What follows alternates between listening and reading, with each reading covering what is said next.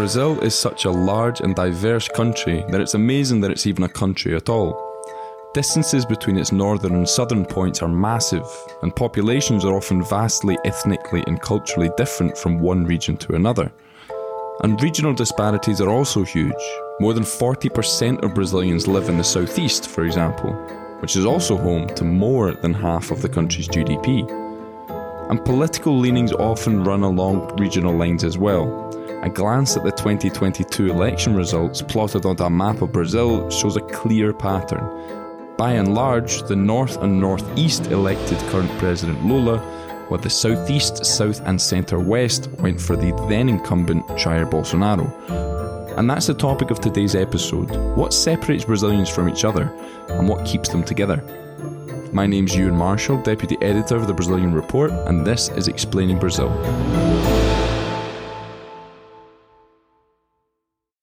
If you like Explaining Brazil, you should subscribe to The Brazilian Report, the journalistic engine behind this podcast. We're an independent organisation funded by our subscribers, and you can help us stay independent and continue to produce award-winning journalism. And if you're already a subscriber, you can go the extra mile and join our Buy Me a Coffee fan page. And in return, you'll get exclusive perks like special newsletters and behind-the-scenes content, as well as a shout-out here on our podcast. And today I'd like to thank our Buy Me a Coffee members: Tom Nolan, Marta Martins, Pan Ludwig, Leslie Seal, Caroline Hubert, Mark Hillary, John Thomas III, Louise Renz, Erwan Menais, Orlando Black, Steve Knapp, Aaron Berger, James Coney, Kars Vriesvik, Alistair Townsend, Peter Abramson, Jim Awofadeju, Michael Fryer, Miller Renacido, David Dixon, Joseo Zistankovic, Emerging Market Muser, Yarden Iftach, Tonika Thompson, Anderson da Silva, Kat Kramer, Peter Suffren, Anna Lund, and someone who wishes to remain anonymous. And our Buy Me a Coffee members come from all over the world, so please, if we're butchering the pronunciation, do send us an email. And if you too believe in the importance of independent journalism, and if you want to hear your name on our podcast, go to buymeacoffee.com/Brazilian Report and subscribe to one of the membership levels. Click on buymeacoffee.com/Brazilian Report to learn more.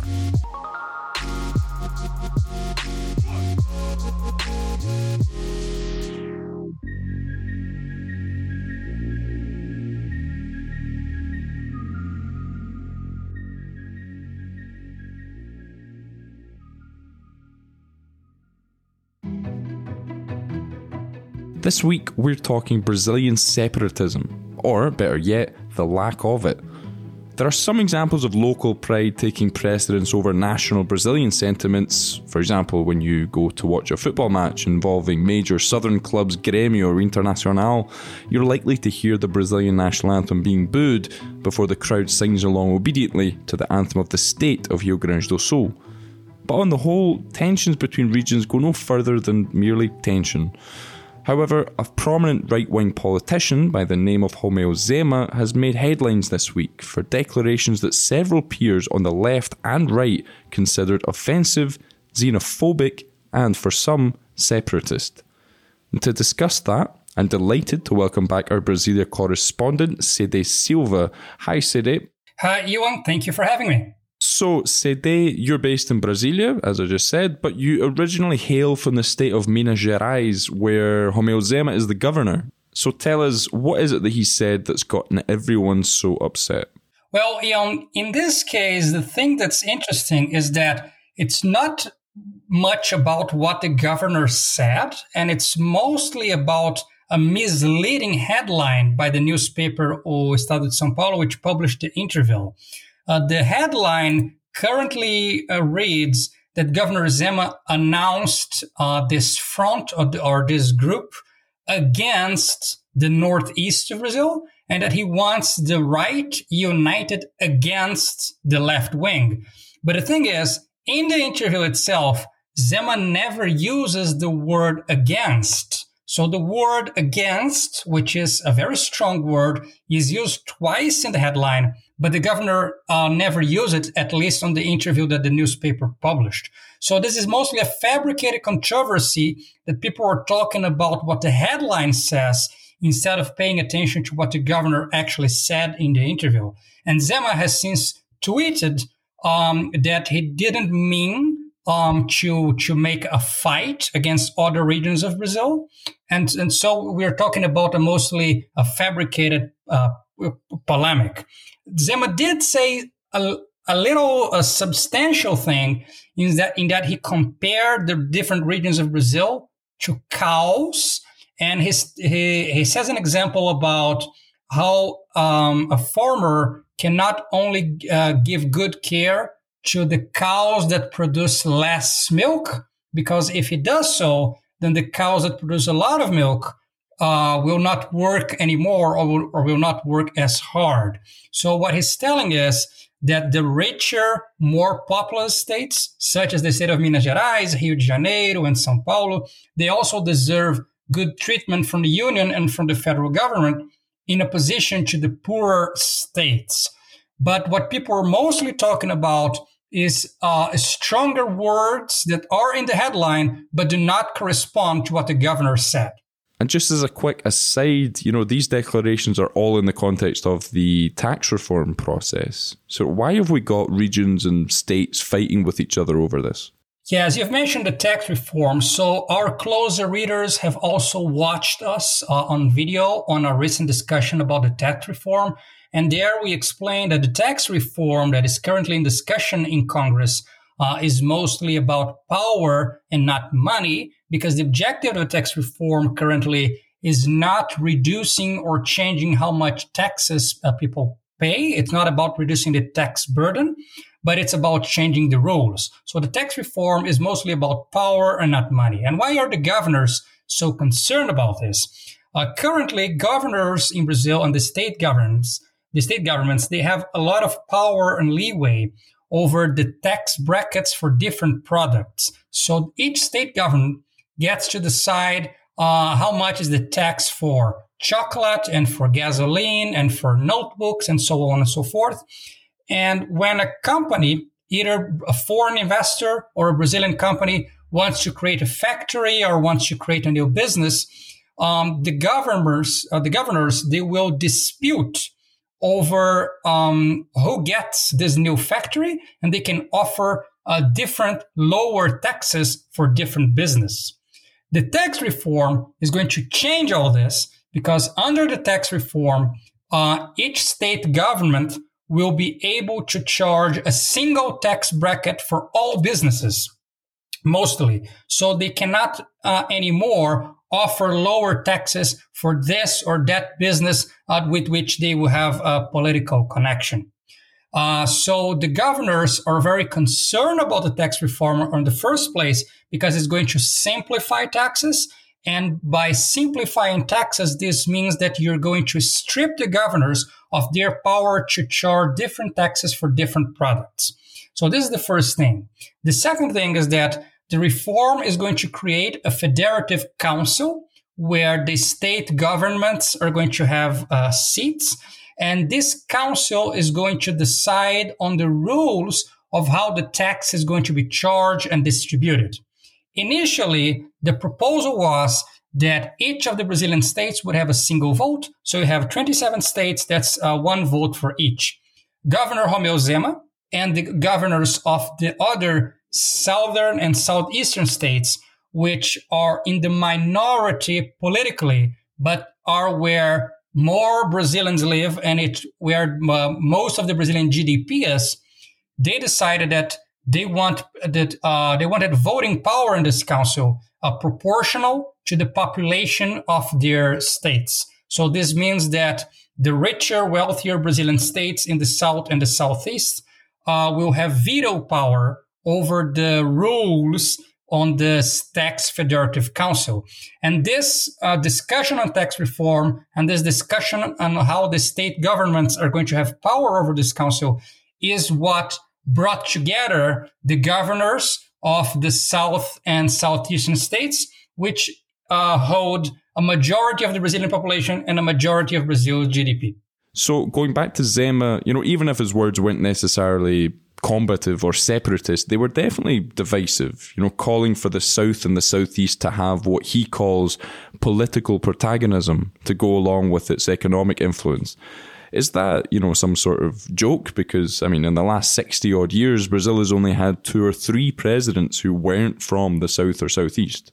Yes, you're right on that. And I would count, as some people do, I would also count Lula as a Southeastern president, because even though Lula famously comes from a very poor, underprivileged background in the Northeast, in the state of Pernambuco, Lula has always been politically from the São Paulo region, as a union laborer, as a leader of strikes in the 70s in the city of São Bernardo do Campo in the greater São Paulo metropolitan area.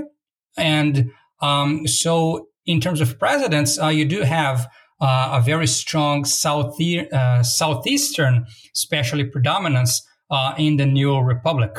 One of the famous exceptions being Fernando Collor from the state of Alagoas, but who's from the political elite. And he's also, he also spent a lot of his childhood in Brasilia with political connections and so on and so forth. So in presidents, you're certainly correct in that the Southeast is very predominant.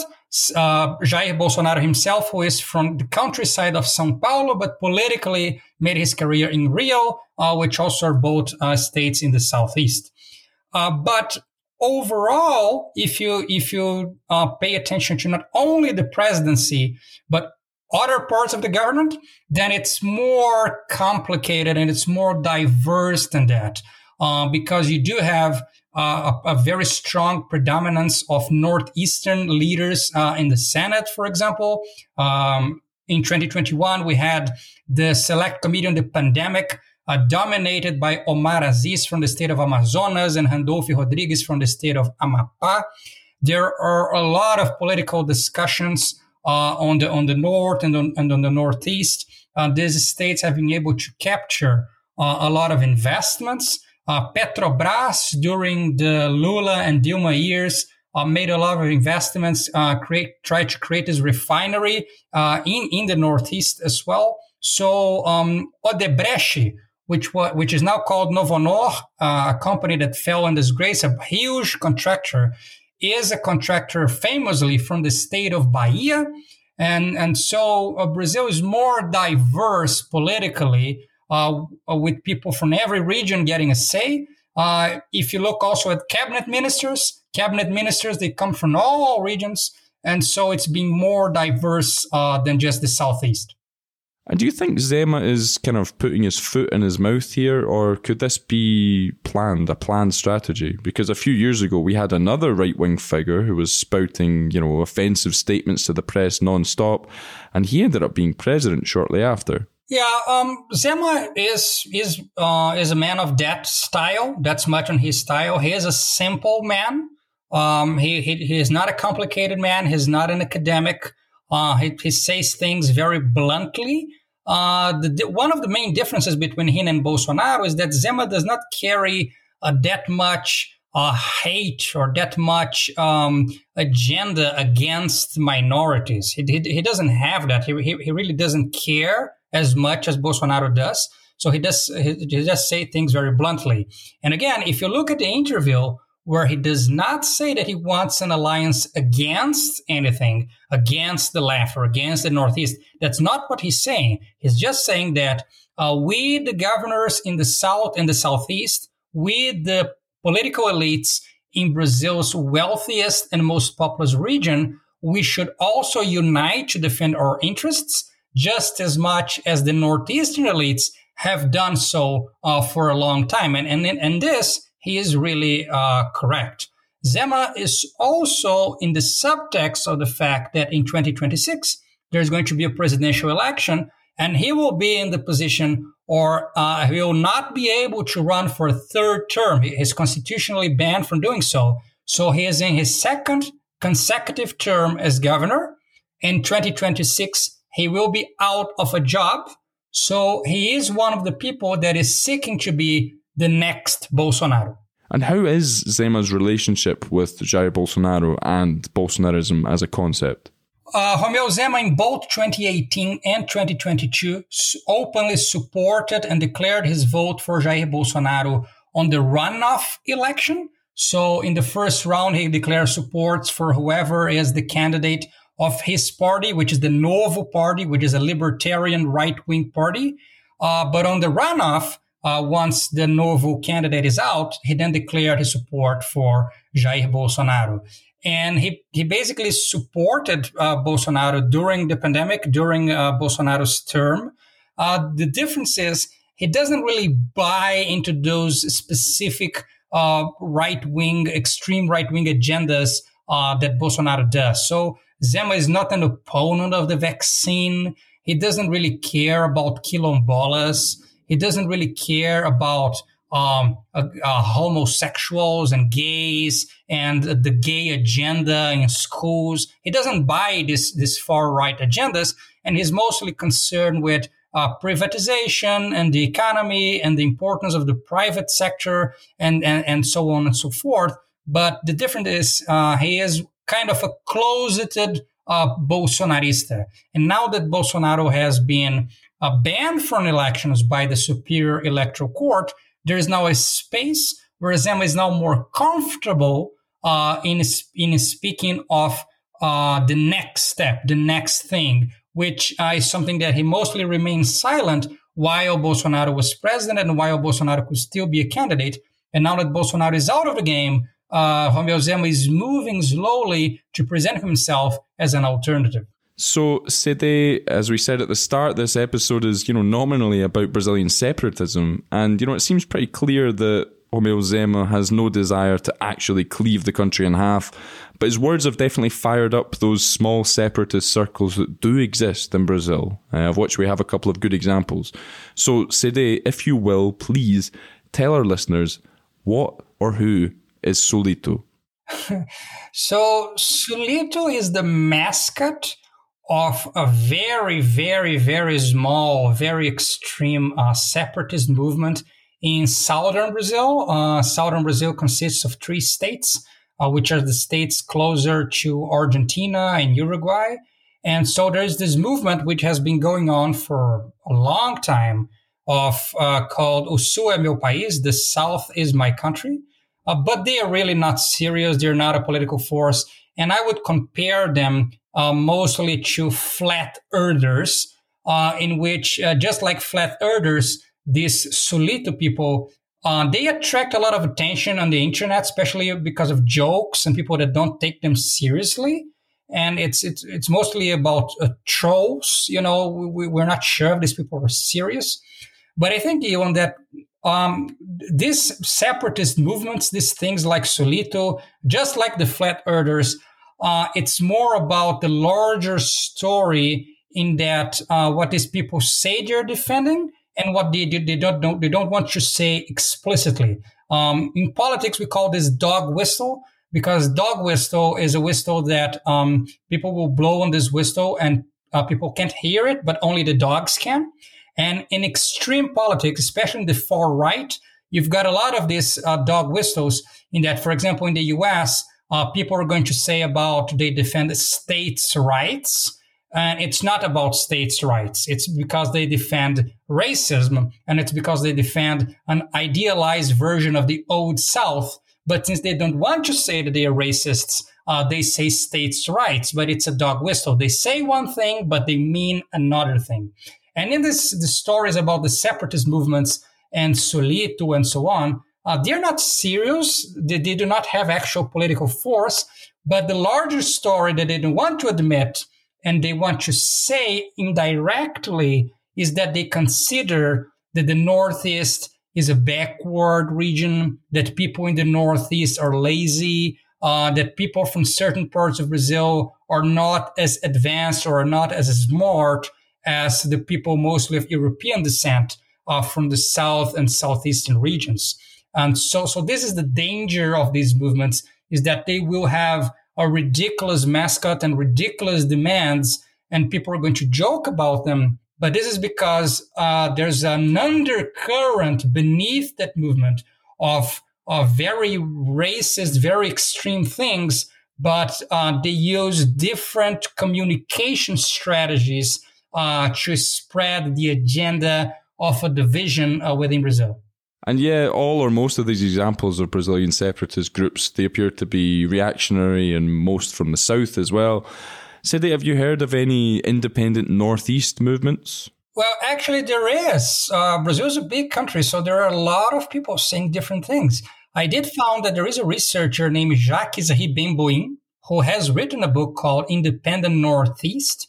And historically, you did have in Brazil a lot of separatist movements, mostly in the 19th century, but also in the late 19th and until the early 20th century, when Brazil was already a republic, we had a lot of pro-independent, a lot of separatist movements in Brazil.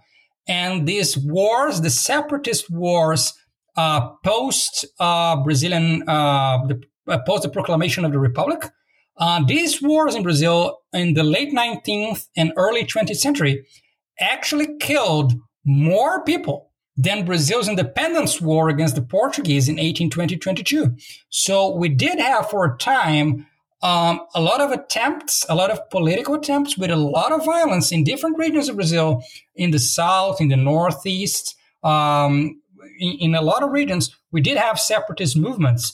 But they all failed. And as we saw with the lampooning of Solito and those groups, separatism in Brazil largely seems to be treated with disdain and, frankly, ridicule. I mean, sorry to any of our separatist listeners. Why is that? I mean, what do you think is keeping this huge and vastly diverse country together? Well, there's a lot of debate on that. There's a lot of debate on universities and people that study Brazilian history on that. A lot of them will tell you that one of the things that kept Brazil together, as opposed to the Spanish colonies that are neighbors, such as Colombia, Venezuela, etc. For instance, Colombia, Venezuela, and Panama, they used to be a single colony, a single big country, and they are now three different countries. Why hasn't Brazil broken up as Colombia did or as the other Spanish, the Spanish colonies did? A lot of people are going to say that this is mainly because of the emperor, because of Dom Pedro I. When it was Dom Pedro himself who was the heir to the Brazilian throne and to the Portuguese throne as well, he himself declared independence. So since it was our own European monarch that was living in Brazil at the time that declared independence, this allowed the very strong monarchy to keep Brazil together, to keep the whole of this a former Portuguese colony together as a single Brazilian empire. And so the monarchy of Dom Pedro I and his son, Dom Pedro II, had a very strong power in keeping Brazil together, as opposed to what happened with our Spanish colonies and neighbors. The second thing is, we did have a lot of separatist wars along the 19th century and until the early 20th century, very violent wars. For example, in Santa Catarina, we had the Confederação do Equador. You did have several separatist movements, some of them with their own prophets, such as Antonio Conselheiro in the Canudos War. But the thing is, the federal government, first the empire and then the early Brazilian Republic, with a lot of violence, they thwarted the separatist movements and they politically failed. So we owe to military people and to the deaths of a lot of people that die in violent wars in thwarting the separatist movements.